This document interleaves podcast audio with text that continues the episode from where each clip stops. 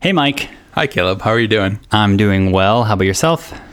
I'm doing quite well. We've got some nice evening sunlight streaming in here in California, and uh, it's a little bit warm, but uh, it's hard to complain about that. Nice. What are you drinking tonight? Tonight, I am drinking a sidecar. Um, it has the word car in it. That was the best I could do. Mhm. Uh, although I fear that the lemon that I used is a little overly tart. Um, I, I procured said lemon at Safeway, and Safeway is a miraculous company in that they manage to exist in California yet have terrible produce. And I, I don't understand how they do it. Well, uh, I have an old pal today, Nice. and uh, it's good. I had to get some more rye uh, over the weekend, and so I'm ready to go. One can never have too much rye. Yeah, apparently the vermouth, dry vermouth, you're only supposed to keep for a month or two, so I should be getting some fresh vermouth. This might be a little bit old, so It is going to age. A, a pro tip for you and everyone else out there: if you get the splits, like the 375 milliliter vermouth mm-hmm. bottles, once you then move to the full size 750 milliliter bottles, uh, when you get to halfway, you can pour it into the 375 bottle and prolong its life because it's actually the amount of oxygen sitting in the bottle that causes it to age. So if you hmm. immediately take some and dump it into a smaller bottle, it'll live longer. all right. Pro tip. I There like you it. So tonight, I thought we could talk about uh, safety uh, and safety as it pertains to Tesla, uh, their current vehicles, how safety is measured uh, by outside agencies, as well as sort of the features that go into safety. What, if anything, is inherently better about Teslas or electric cars in general.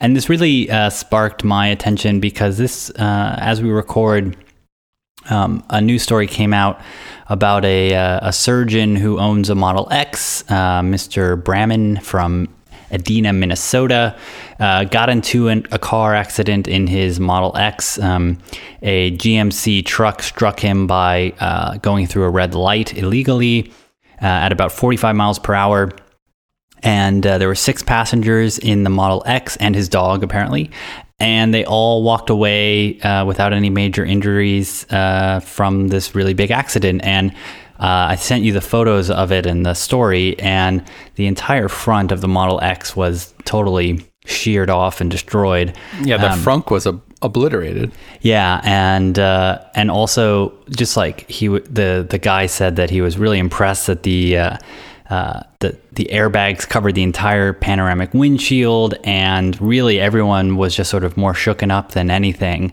Even in the, the Falcon Wing doors too had some airbags popping up on, on top of them. Yeah, and so I, I just thought it was um, another example of um, you know we've you know there's going to be accidents with with Teslas, and especially um, another car driving uh, through a red light. It's going to be tough to avoid that. And so you know how, how safe are Teslas? How much does Tesla take safety um, as a as a design goal? And just sort of talk through that a bit since. Um, the Model X has not yet been reviewed by any of the uh, the safety boards that um, do crash testing yet, but the Model S has. So I wanted to sort of talk through what they've done so far there, and, and then maybe hit on what it means for Model Three um, towards the end of the episode. So uh, yeah, that was sort of the main topic for tonight. Cool, cool. And there was a little bit of miscommunication, and I ended up like googling the safety dance uh, video and, and got that song stuck in my head. So if if at any moment tonight I start lapsing into the lyrics of that great uh, 1980s Montreal uh, new wave song, I, I apologize. And I didn't even know what that was, and you reminded me. Uh, I knew the song. I knew that you knew what it was. I mean, everyone knows what it is. Yeah, if you don't know what we're talking about, I would recommend uh, putting that into Google or Spotify or Apple Music, and you'll Put it into YouTube because then you can watch the video, which has Ah, the yeah. full effect of the. Uh, essentially, it's like takes place at a Ren fair, and there's like a maypole, and there is a dwarf playing a ukulele or a lyre or whatever it is. Uh, yeah, it, it is a quintessential piece of uh, 1980s uh, MTV history. All right, so back to Tesla safety uh, instead of the safety dance. Um, Yeah, so safely, uh, how does Tesla rate with uh, with crash testing, and and and how do maybe you can walk us through like what crash testing is, like what are the official channels for it, and how Tesla performs?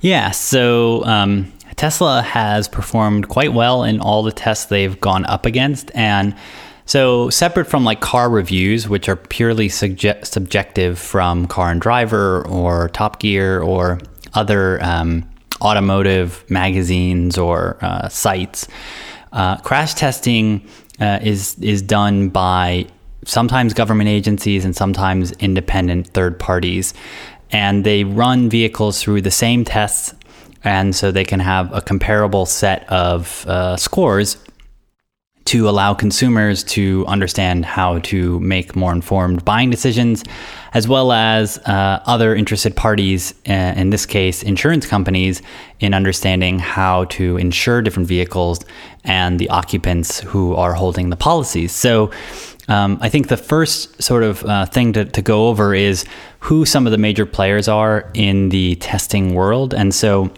when you say government, does that are you referring to the U.S. government, or is it uh, each individual like areas around the world have their own government testing? Yeah, so uh, the U.S. government has one. Um, the National Highway Traffic Safety Administration (NHTSA) uh, ha- is tasked with uh, testing um, high volume vehicles, and then um, many of the European Union uh, countries um, will follow the European New Car Assessment Program, which is shortened to the Euro NCAP program. Um, I didn't, I couldn't find too much information for uh, many other countries who do major testing. So if uh, listeners know of other major crash testing standards, um, love to know. But the three that really stood out were the NHTSA one, the NCAP, the Euro NCAP, and then also an independent one in the US, uh, the IIHS, um, which is for the uh, Institute of uh, the Insurance Institute for Highway Safety, um, which is actually a nonprofit um, funded by insurance companies. So one is a federal agency, uh, NHTSA, the other is a nonprofit, and then the NCAP is also a government agency for the European uh, countries. And so these these folks basically will uh, buy vehicles uh, that they believe will be high sellers, so that there's more likelihood that people will care what those reviews are. So they're not necessarily testing super niche cars; they're testing high volume cars, and they will run them through a battery of crash tests which are executed by, uh, in some cases, third party companies who have to adhere to certain standards to execute the tests.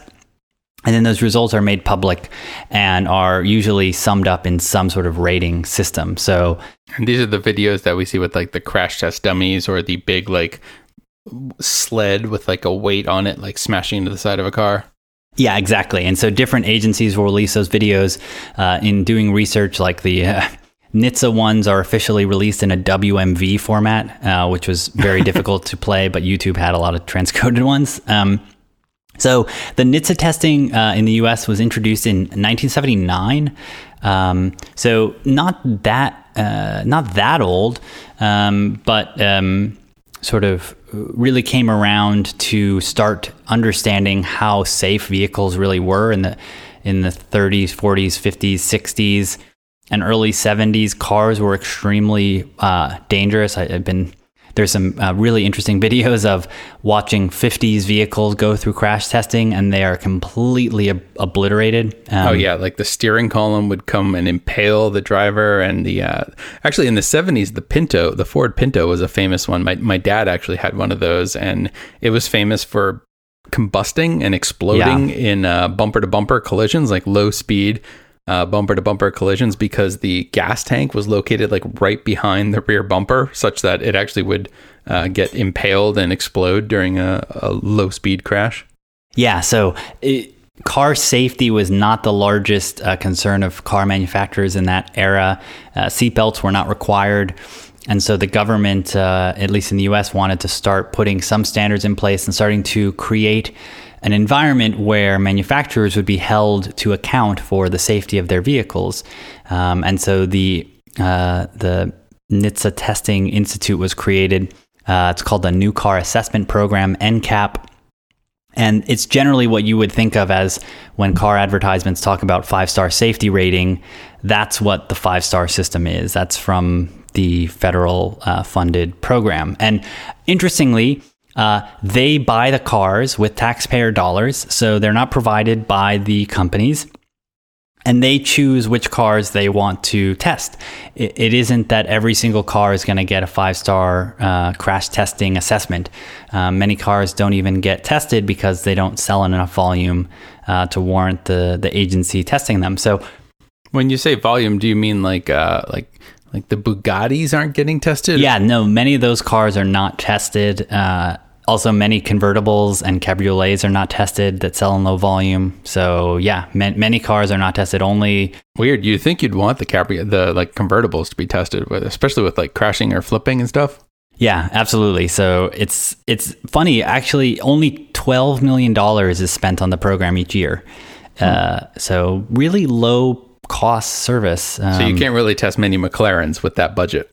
No, certainly not. That would uh, give you maybe ten. Uh, and you might need more than one to crash test. So it's uh, it's interesting. So um, like they go to pretty extreme lengths in their standards to even make sure cars are tested at the same temperature. So they'll temperature control the testing environment to 70 degrees uh, to make sure they behave the same way. So it, it's very rigorous. Um, and What's interesting also is that uh, new standards have been put in place since 2010 for the uh, NCAP, so the NHTSA testing, um, because what was happening was many of the uh, manufacturers were starting to realize, uh, similar to high school students taking standardized tests, that it wasn't uh, about how smart you were, and in the analog here, how good of a safety vehicle you were, but actually how well you did on the test. And so uh, car companies were getting very good at engineering their cars to perform well in the safety tests, uh, such that many cars would get four stars, uh, even very unsafe um, in real world performance vehicles. And so in 2010, they raised the standard. So uh, before any Model S's were tested, um, such that five star ratings would be much more difficult um, to attain. And so older cars, anything but before the 2010 vintage, those star ratings are actually not comparable and are sort of a more inflated scale. Um, they added more tests they added more data from the crash test dummies, including things like the whiplash types uh, effects that would happen to people's heads. And they also added a small adult female uh, dummy into the testing uh, sort of barrage, where previously they had been using a 50th percentile um, adult male as the dummy. And so for smaller uh, smaller men, smaller women, or average size women, and also uh, uh, teens, uh, many of the tests, when you would run them on those those sorts of people, would actually perform very poorly um, because they couldn't withstand uh, the forces of these uh, cars coming coming into them. Oh yeah, you'll see like shorter people, and they're almost like hugging the steering wheel because they're they're so close to the steering wheel because to reach the pedals, I guess that yeah yep. if all of a sudden an airbag shoots off that's going to be a very different sort of res- uh, response than a taller person. Yeah exactly. And also sort of where your head is in relation to the windshield um, and how much mass you have as a body um, how sort of how you move through the vehicle. So so that's interesting. So that means like when they when they're crash testing that means they're doing like a head on like a, a three quarter kind of thing. And there's a i guess an interesting tension there where they want to standardize it across models, but by standardizing it, they create the ability for people to cheat it. Is that kind of what you're saying? Yeah, and, and also they they so the NHTSA one has three tests. There's the first is a full frontal test, uh, which is sort of the the likelihood of a vehicle. Uh, driver passenger injury and when a vehicle crashes into a barrier at 35 miles an hour which apparently is a very unlikely scenario in most crashes. So that one sort of un that's the one the classic one you see of just the car running into a, a cement barrier. Yeah. So that's number one. That's at 35 miles an hour. Um, the next one is a side impact. Uh, and there's one where it's like being hit with a 3,000 pound vehicle at 38.5 miles per hour. Um, That's the one that I have some experience with. My my wife was driving our uh, our 2000 Volkswagen Jetta and got T-boned by a uh, Honda Civic uh, oh, when we lived in Seattle um, and totaled the vehicle. But the uh, Volkswagen, for all of its uh, faults with the diesel problems lately, has generally a pretty good track record in safety, and that's where we uh, That's where we uh, ended up. She she walked away okay, so that Oh, was that's good. Yeah. And uh, so that that one had been there, but they recently added a new one of uh, a side impact with a with a pole uh, at 20 miles per hour, which um, more approximates if someone were to slide off the road into a telephone pole. Um, Oh, that's, or, or that's strangely specific. Yeah, apparently, what's interesting about the pole test is that it, it focuses the energy on a much smaller area. Um, and so that creates more uh, acute challenges for impeding on the driver's uh, footwell. And is that area like always the same, or do do they vary, like randomize that area when they do the crash test? It's always the exact same. so, so this is one of the challenges is that they want to test them all exactly the same because different vehicles will have, uh, you know, different sizes and things. And so they, they always sort of hit it in the exact same spot. And so this is the same challenge where they, you know, once the test is known, car manufacturers will sometimes reinforce their vehicles for those specific parts of the Right. of the of the car. Um, And they can't, you can't really test again. Like once you crash test it once, you need a completely new vehicle to do it in a different location if you were going to do that. Yeah, and and also that um, yeah, there's just sort of a limit to how much you can crash a car and not um, yeah, you can just sort of crash it once. So they need to buy a couple of the vehicles for each test. Um, the saving grace is that the other uh, the IIHS and also the NCAP one have different tests. Um, so we'll get to those in a second. But the, the final one for the NHTSA, which is a new one also, um, is a rollover rating. And what's funny is it's gotten to the point where they don't even actually test it. Um, they just use a formula to uh, calculate what the likelihood of rolling over would be and how. Seriously? Yeah. Um, We're not and- that far removed from the Suzuki Samurais and the Ford Explorer debacles of the 90s and early aughts. So apparently, yeah, apparently they just take the car's width and center of gravity into account, plug it into the formula, and the agency says that the test is valid after comparisons with actual statistics from car crashes. So, Fascinating. um, yeah, uh, Tesla seems to have mentioned at one point that they were they broke the testing machine. So that may be. I'm not sure. I I saw I, I saw some conflicting. I mean, there's conflicting information about the rollover test. So we'll get to the Tesla results for these tests, but just sort of to outline it. And the IHS, uh, sorry, the IIHS one is apparently a lot um, more rigorous, and Tesla has not yet gone through that one. So there's five different crash tests in that one, um, and they do a lot more realistic testing. So a small like overlap where like 25% of the car is hit with a hit a barrier at a higher speed of 40 miles per hour. There's like a moderate one where a larger portion of the car strikes a barrier. There's no single straight on test. There's a side test where like an SUV hits the car at 31 miles per hour.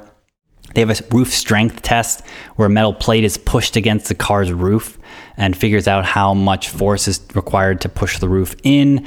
And then there's now a new head restraint one and seat test to test whiplash uh, and forces on the head and neck of the of the driver uh, and and passengers to make sure the safety restraints are working well. And then the IHS also started putting in a new one for active safety, which is front crash prevention. So you might have seen some new like Volkswagen commercials or Volvo commercials talking about um, uh, emergency braking systems, and and this is that test. They're starting to test for it, and to get the highest rating, um, which is apparently good, um, top safety pick, which is good. Um, you have to actually have uh, front front um, uh, front braking assist. So, So is that just braking, or does that like some? Uh, uh, oh man, I don't remember what it is. But during the Olympics, there's been a, a commercial airing. It might have been Mercedes uh, about um, obstacle avoidance too, where they apparently the car will brake and like cut the wheels to get uh, to prevent you from hitting something. Apparently, so far the testing is just the emergency braking system, uh, the automated emergency braking, and on a straight line path. Um, but the IIHS, because it is funded by insurance companies, has you know the if you think about the motivations of an insurance company in doing tests, why would they do it? They do it because they want to better understand when you apply for insurance and you have to list what car and what make and what year for them to be able to assess the likelihood of you being in a major accident. Um, and if you are in a major accident, the likelihood of you in you know having a major injury. and now we're back to the morbid actuarial tables. Yeah, ac- yeah, very very real. Uh, they want to understand how much it's going to cost them if you're in an accident, and if you're in a 19 you know 70 Pinto, you're going to cost them a lot more than if you're in a, a Volvo S60 or a Tesla Model S and so they want to understand that um, and and better have you know just have better tables and, and better data. And so it's a it's a second score. And uh, yeah it's sort of it's it's generally regarded as more stringent and more accurate for real world um, accidents. And one of the sort of general complaints about the NHTSA testing is that because it is a federal agency, it's it's more likely to be lobbied and sort of um, inflated by car companies wanting higher scores because you know one of the things you see in car marketing all the time is people saying five star crash testing rating and that's from those federal tests and uh, many times they'll give a five star rating to a certain aspect. So you might get five star in the front collision, but not five star on the rollover or the side. But when they use it in advertising, they may not say five star overall. They might just say a five star rating, which might just be the front crash. And many cars can get five star front crash, but not side or rollover or other other sites. So um, it's definitely important to really dig in and find out the, the actual set of results and not just the marketing, you know, someone saying we got a five star rating, since a very small percentage of cars actually get five star in every category. Yeah, that's pretty interesting. We were, we were talking about it earlier, and you were pointing out that, yeah, the IIHS is really more of the free market approach where, uh, yeah, regardless of government lobbying, or especially in the case of the U.S., where briefly the U.S. government, I guess, was a owner or majority investor in General Motors. Yeah. Um, that yeah, there there creates some conflicts, whereas the IIHS is a little more um, theoretically independent. Although I guess the U.S. government uh, in the past like ten years has also been a owner or majority investor in insurance companies too. So who knows? Um, yeah. So how has the um, the Model S performed in in these tests, uh, and has it varied based on whether it's government or insurance uh, industry? Yeah, so uh, the Model S has gone through the uh, uh, IIHS. Uh, sorry, has not gone through the IIHS. They have not gone through the. Um, That's the insurance company. Insurance folks. Okay. Um, they have asked to be tested by them, uh, but they have not yet been tested. Um, so there's lots of conspiracy theories about why that's happened. Um, Is it a volume issue or? That's what the general belief is, but they've tested Audis that are in the same class that sell less than the Model S. So it's not it's not quite clear um, why it hasn't happened yet, and it's you know been over three years since they could have tested it. Um, so so that's a little bit peculiar, um, and so we don't have that. Do you know if that affects what the insurance rates are for Model S owners? That is actually a good point. Um, Model S is a very expensive car to insure. The confounding factor there is, though, that because it's an aluminum car and has a lot more um, aluminum body panels than most cars, the bodywork fixing tends to be very expensive.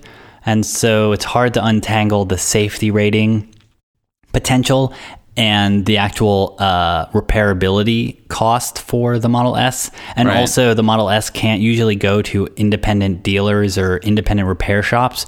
So uh, it kind of has to go back to Tesla. And so the, the auto uh, insurers can't work out special deals with different firms to repair cars at better rates. So um, it's hard to know for sure if it's because of the crash test rating or it's more expensive car to repair and it's also a luxury car. Mm-hmm. But generally, it is a little bit higher than other cars of its class. Um, so yeah, it's I think it might I think it might just be more of an unknown for them than uh, than it not being safe um, because it's a NHTSA rating. Um, Tesla has been reviewed by the uh, the federal U.S. one and also the Euro NCAP uh, test, and it actually performed incredibly well. Um, and so I think that one of the important pieces here is that it it performed so well that they actually tried to Tesla touted that it was the best car ever reviewed safety wise and that it got 5.4 stars and then uh, yeah, can we talk about about that whole my amplifier goes to 11 sort of situation there with the Model S? Yeah, so they came out and said Tesla said that it translated to a 5.4 star rating. And then the National Highway Transportation Safety Administration, NHTSA, came out and said, We do not rate vehicles beyond five stars and does not rank or order vehicles within the standard, the starred categories. Um, so, how did they get to 5.4?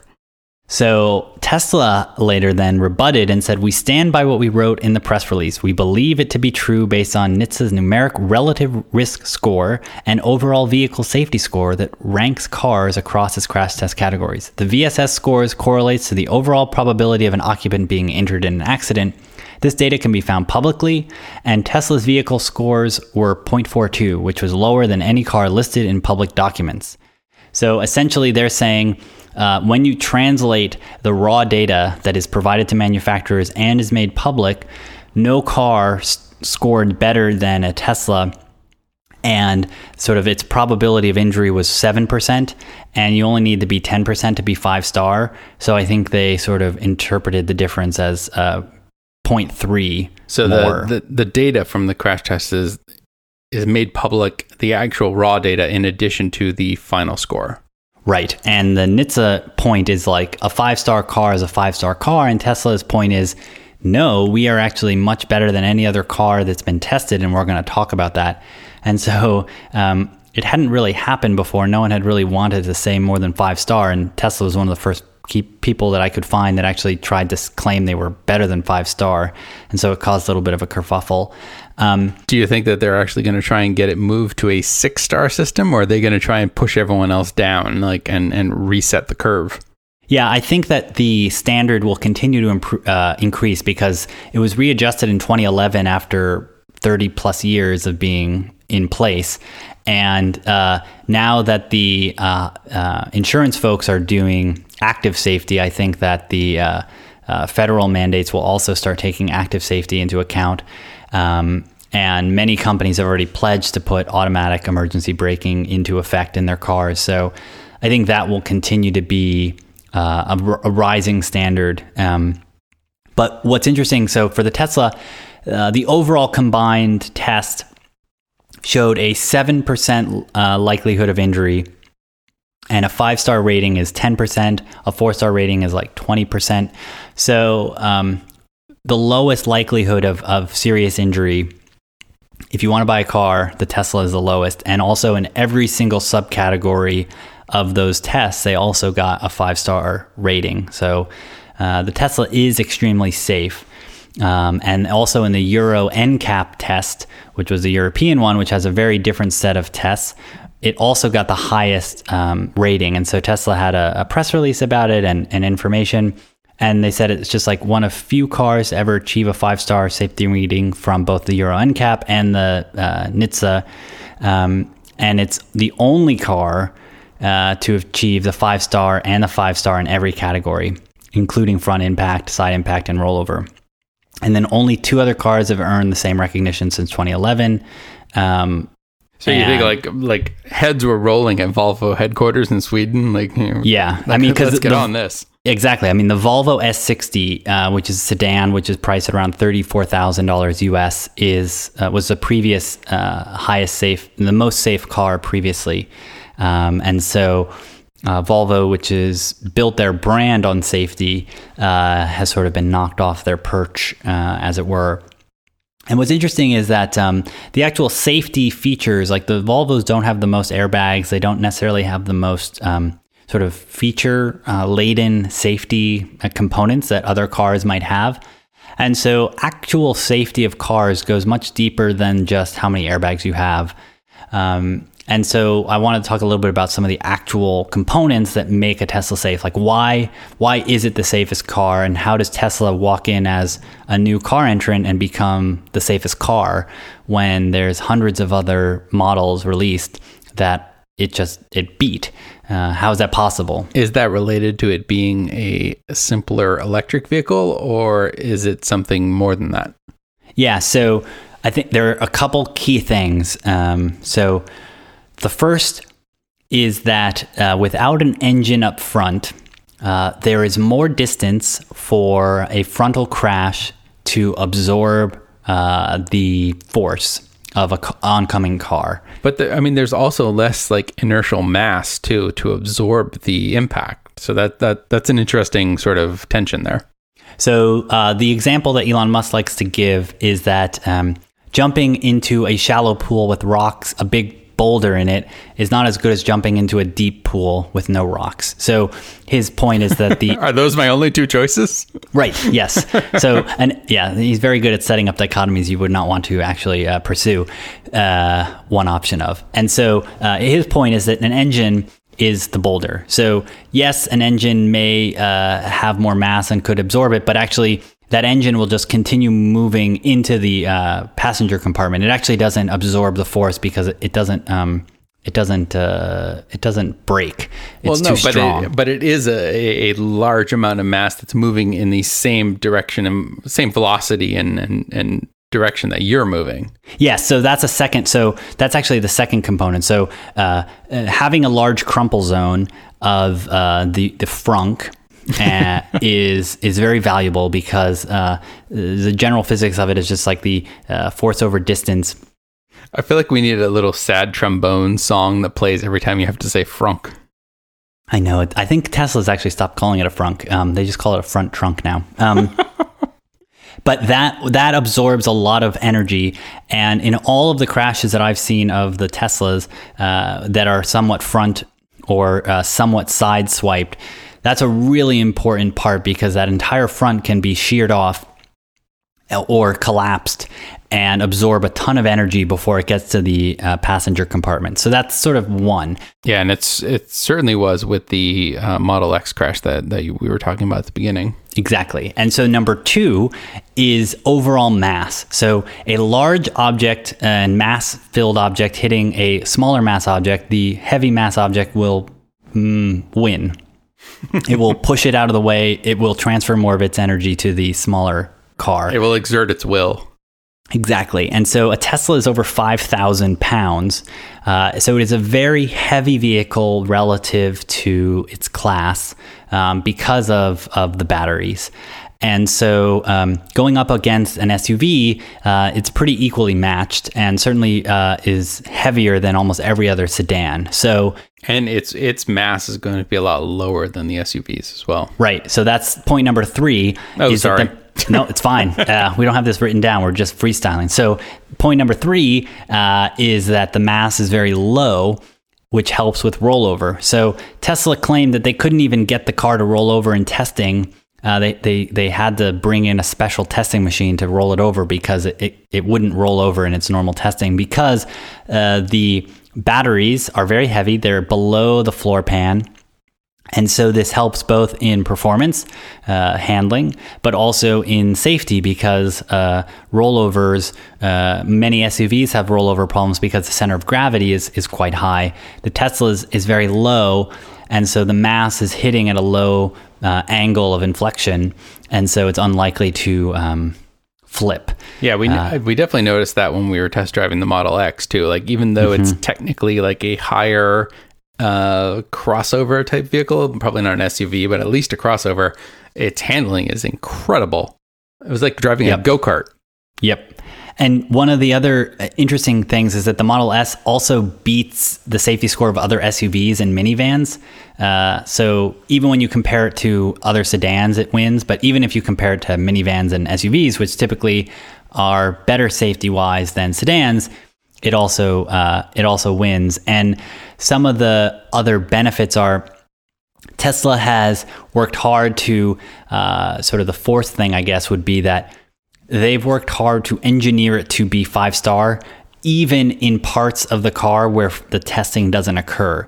So they made sure it was five star for the tests. But then they also looked at where the weakest parts of the car were and made sure that if they were tested in those spots, they would also achieve a five star rating.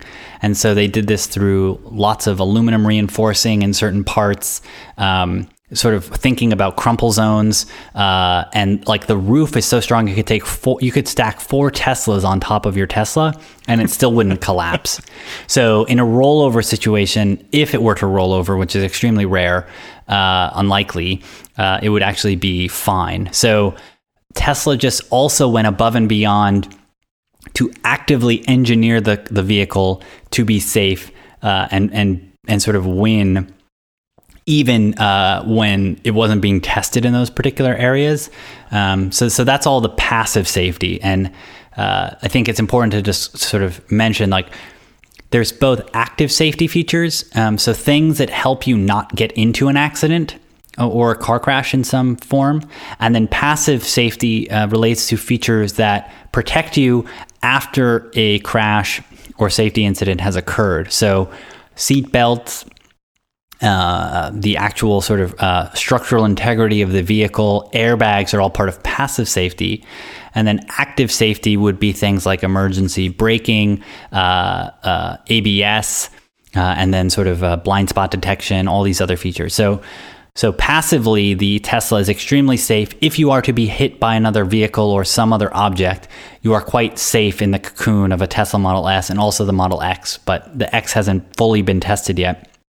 And then on the passive, uh, on the active side, Tesla has a lot of features because they have the radar front, they have the ultrasonics all around the vehicle, and they have the forward camera. So they can help uh, do the automatic braking, uh, collision avoidance. So if someone's veering into your lane, the Tesla will swe- uh, swerve and uh, also help you uh, try not to hit another car. Uh, if you're moving into their lane uh, and drifting, it will push you back.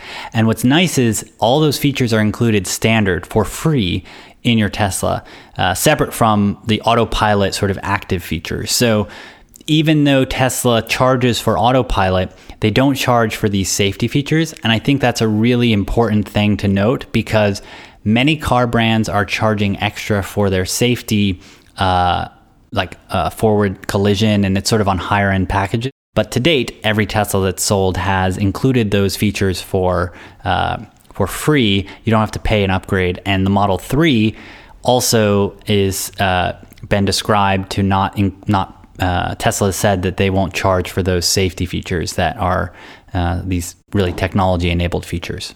Cool, cool. Well, you just mentioned autopilot, so I immediately started paying attention to what you were talking about. Sure. Um, so, so I guess I'd like to talk a little bit about how much do you think um, this f- focus on safety and the sort of safety of the passenger cabin has to do with um, creating an environment where people will be confident in letting the car take over more of the driving features. Um, we've noticed this with Tesla and their focus on safety. And um, recently, there's been the announcement that Uber is going to be uh, starting to do some self driving.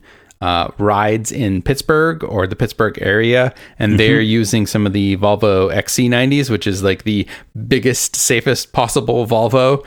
Um, and there seems to be this sort of undercurrent of, hey, it's okay to get in this vehicle and let the robot drive you because even if the robot screws up, you're going to be okay. Yeah, I, I think that it certainly uh, doesn't hurt to make sure that the car is safe, uh, first and foremost, um, passively. And then secondarily, saying we have active features, which now autopilot will be a part of those, to say we are better at driving than a human and will cause less accidents in the first place.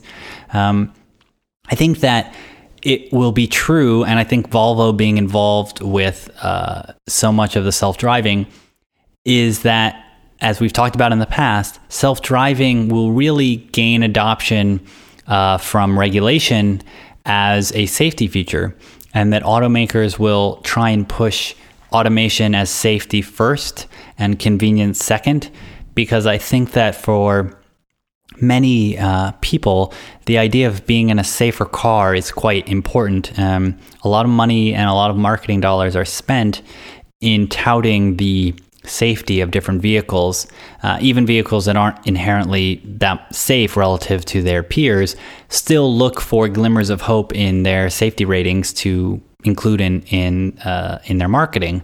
Right. And- well, and the, the trend over time, especially over the past few decades, has been that there are fewer and fewer deaths because more and more people are surviving what accidents they do have. So there has been a clear, you know, marketing aside, there has been a very clear trend of like this focus on safety having like tangible results. Yeah, absolutely. Certainly, the trend for safety has uh, been very clearly uh, a, a forward and improving um, thing. That that cars have become safer, and as a result, fewer people have uh, died and been injured in vehicles uh, than they were 30, 40 years ago. So, I think that the way to continue to improve it uh, because so many people have been uh, working on the passive safety, there's diminishing returns occurring there. I mean, there's only so much you can reinforce a vehicle and still make it uh, a movable vehicle.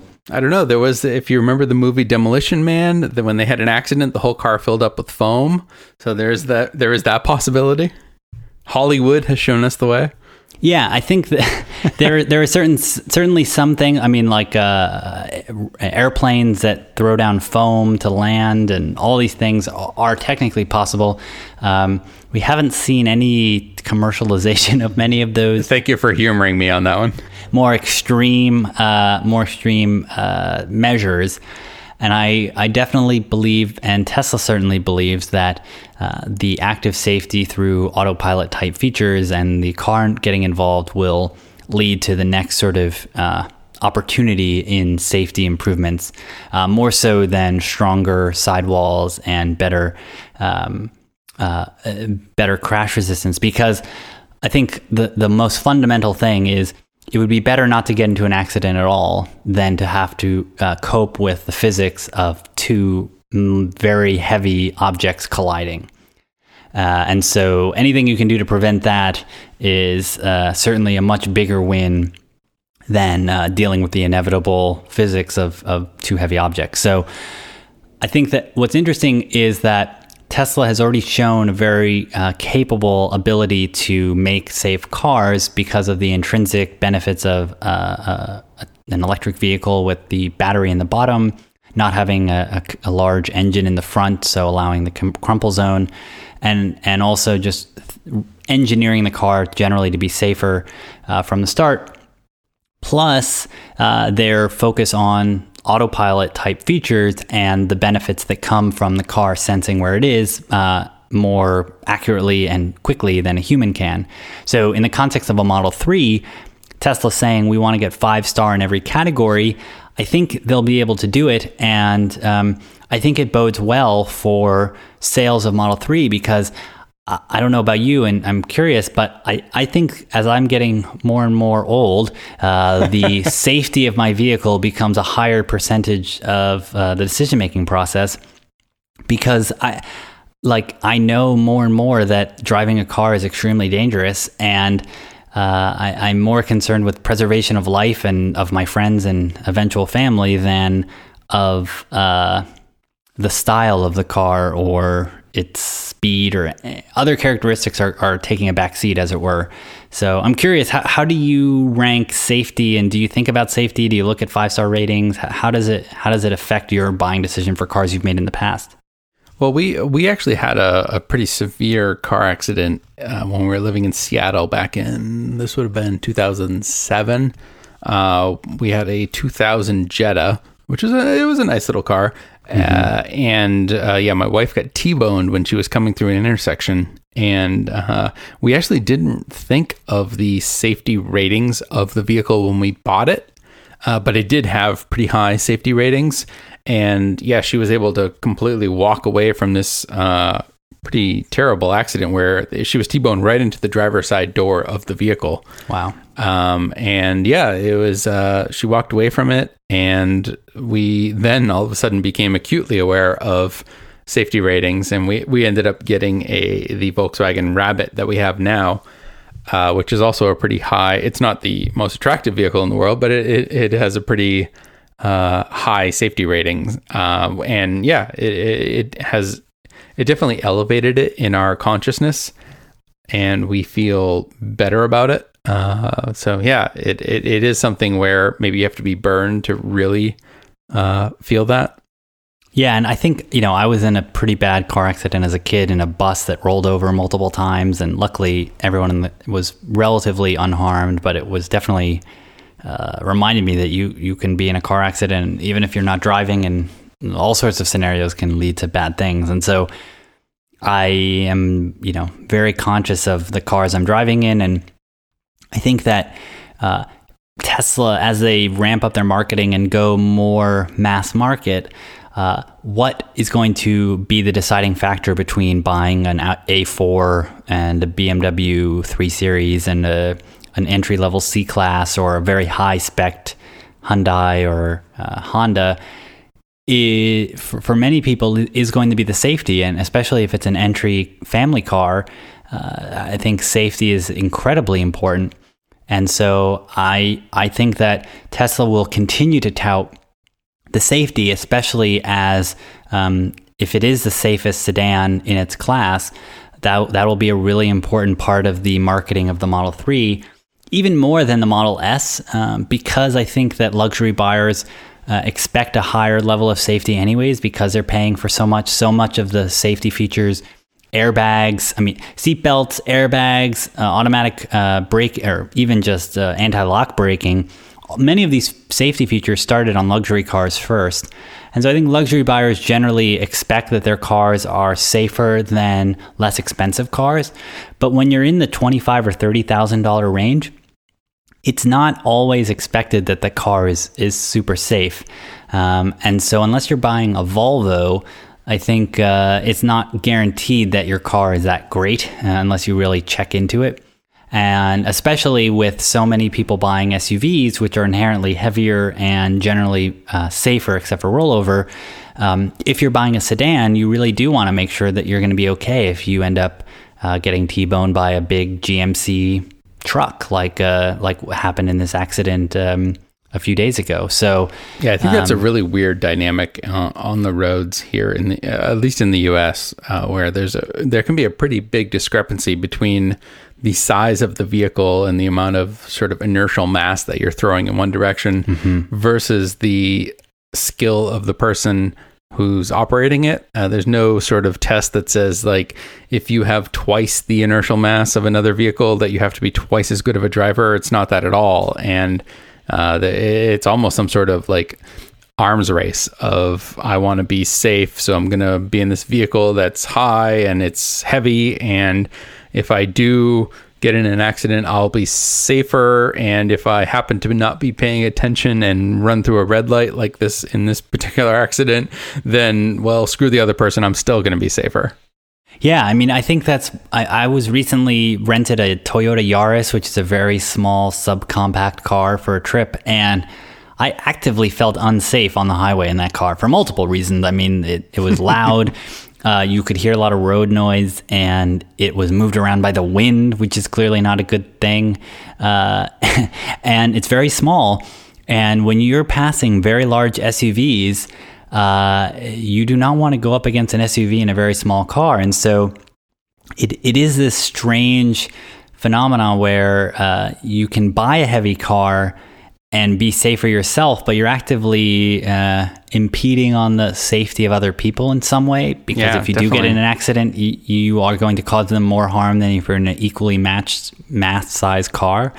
So I think that certainly as more and more cars become electric, uh, the mass will be more equal um, between smaller cars and larger cars. But it, it is sort of this strange thing where as a society, at least in in, in the U.S., we we don't um, we don't have any way to deal with that um, besides the wealth of the person, um, because smaller cars generally are less expensive than larger cars, and there's just been a general push towards SUVs and a belief that SUVs are safer, um, even though they tend to have bigger rollover problems, which can be a pretty bad bad issue. So, yeah, I think overall, like Tesla is actively working to make safety a priority. Uh, I think that digging into the safety of Tesla relative to other cars made me even more confident that they are very safe, both from a, a, a tested point of view as well as from doing more research into third parties who have assessed their cars. And I think bodes well for the company overall that uh, there's really only one major manufacturer in Volvo that um, is known for safety. And Tesla, I think, has the ability to be a second manufacturer that can say safety is a very high priority. And part of that is due to it being electric. And so, because they do have this lead on being an electric car, uh, they get to draft off of that inherent benefit. And I think longer term, as more and more cars do become electric, it's a, a great thing for for everyone because uh, there'll be more safe cars uh, inherently than there are today. So. Um, yeah, I think that's uh, those are the m- main things I, I thought would be interesting in talking about safety. Is anything else, Mike, that was on your mind? Um, so, did uh, the safety of the Tesla factor in at all when you were reserving your Model Three? I th- I I can't say that it is a it was a, a motivating factor for making the reservation. I think it is a uh, uh, a reassuring uh, point to the decision as more and more cars. So, in thinking about like the Volt after we did the episode, I was I was reconsidering maybe getting a Volt for a period, mm-hmm. um, or even the Bolt, um, which I think we'll talk about at some point. And uh, I definitely am excited to see that the Tesla is is attempting to be five star safe. Um, the Model 3? Yeah, the Model 3. Um, but I think that for me, the choice of the next car, safety is definitely a, um, a baseline criteria, but it, it isn't the deciding, it isn't the motivating reason to like want the Model 3. I think for me, it still is the autonomy uh, components and uh, the, the general sort of performance characteristics of it. Um, but I'm certainly very happy that it will be a safe car as described, and I, I have pretty high confidence that their modeling will let them actually have that be true. Uh, since so that's a so nice bonus. I, I think test figuring figuring out what three tests are going to uh, what the outcome of those will be in a simulation. I, I think we have the technology to do that. So um, they've been pretty good at predicting that. Do you think they have to try harder because they're a new company and they're trying to a new car company and they're trying to establish their brand? Certainly, I, I think that the I think safety is a very easy way to try and um, throw someone under the bus, as it were, uh, as a as a corporate citizen. So, if if their cars were unsafe and a lot of people who got into accidents had issues or or deaths, I think you would see a lot more major car manufacturers saying Tesla is an irresponsible manufacturer and they make fast cars, but they also make very dangerous cars. Um, and so I think they realized it was very important. And I think also just very real that Elon Musk has five kids. And um, he said on numerous public occasions that he wants his kids to be safe in the cars that he's driving around and that he's driving in himself. Um, and I, you know, I, I, can't see how any CEO of a car company would want anything less for their own family and friends. Um, I think it's just unfortunate that not all of them are as stellar. Um, but uh, yeah, I think it definitely makes an impact. Cool, cool. So basically, to sum up this episode, we can dance if we want to. We can leave your friends behind. Yeah, I think that's about right. Sorry. All right. Um, so I think we've gone long enough here. Um, let's uh, let's wrap this up. If if people have any comments on uh, their safety experiences with a Model S or a Model X, uh, where can they uh, reach us? Yep, you can tweet at us uh, most quickly at The Tesla Show on Twitter. Um, you can leave a comment on our website, theteslashow.com. And also, if you are into Reddit, we have a subreddit r slash The Tesla Show, and we post a, a, a new episode each week after we go live. So there's a comment thread if you want to converse with other listeners there as well. Yeah, we get some great um, comments. Yeah. There's, there's some really great stuff that comes in, um, and we do read it all. And it's uh, yeah, it's it's great to hear from from the people who listen. Yeah, I mean, we've got some really good stuff. I mean, the Volt one, we, we got a lot of listeners who are Volt uh, owners and who are either trading in to get a Tesla at some point, uh, and they're using it as a stopover, or they, they just like their Volt. Um, so we got a lot of good feedback on the Volt. Um, apologize. It is not a rear wheel drive car. Uh, it is front wheel drive. so I made a mistake there. Um, so thank you for that correction. We don't do follow ups uh, like like some podcasts do. We kind of just tend to be a little more zen and kind of look forward. Um, but yeah, we do appreciate all that stuff. Yeah, and, and as Mike said, we read all of it. Um, so if you post something, we will see it, um, and it does influence our thinking more broadly. So we love we love the feedback and hearing from folks. And it just makes me feel good. For sure, it makes it makes it nice to know that people are listening. Um, so with that, uh, we'll be back in about a week uh, with a new discussion. Awesome. Talk to you later. It's getting really weird.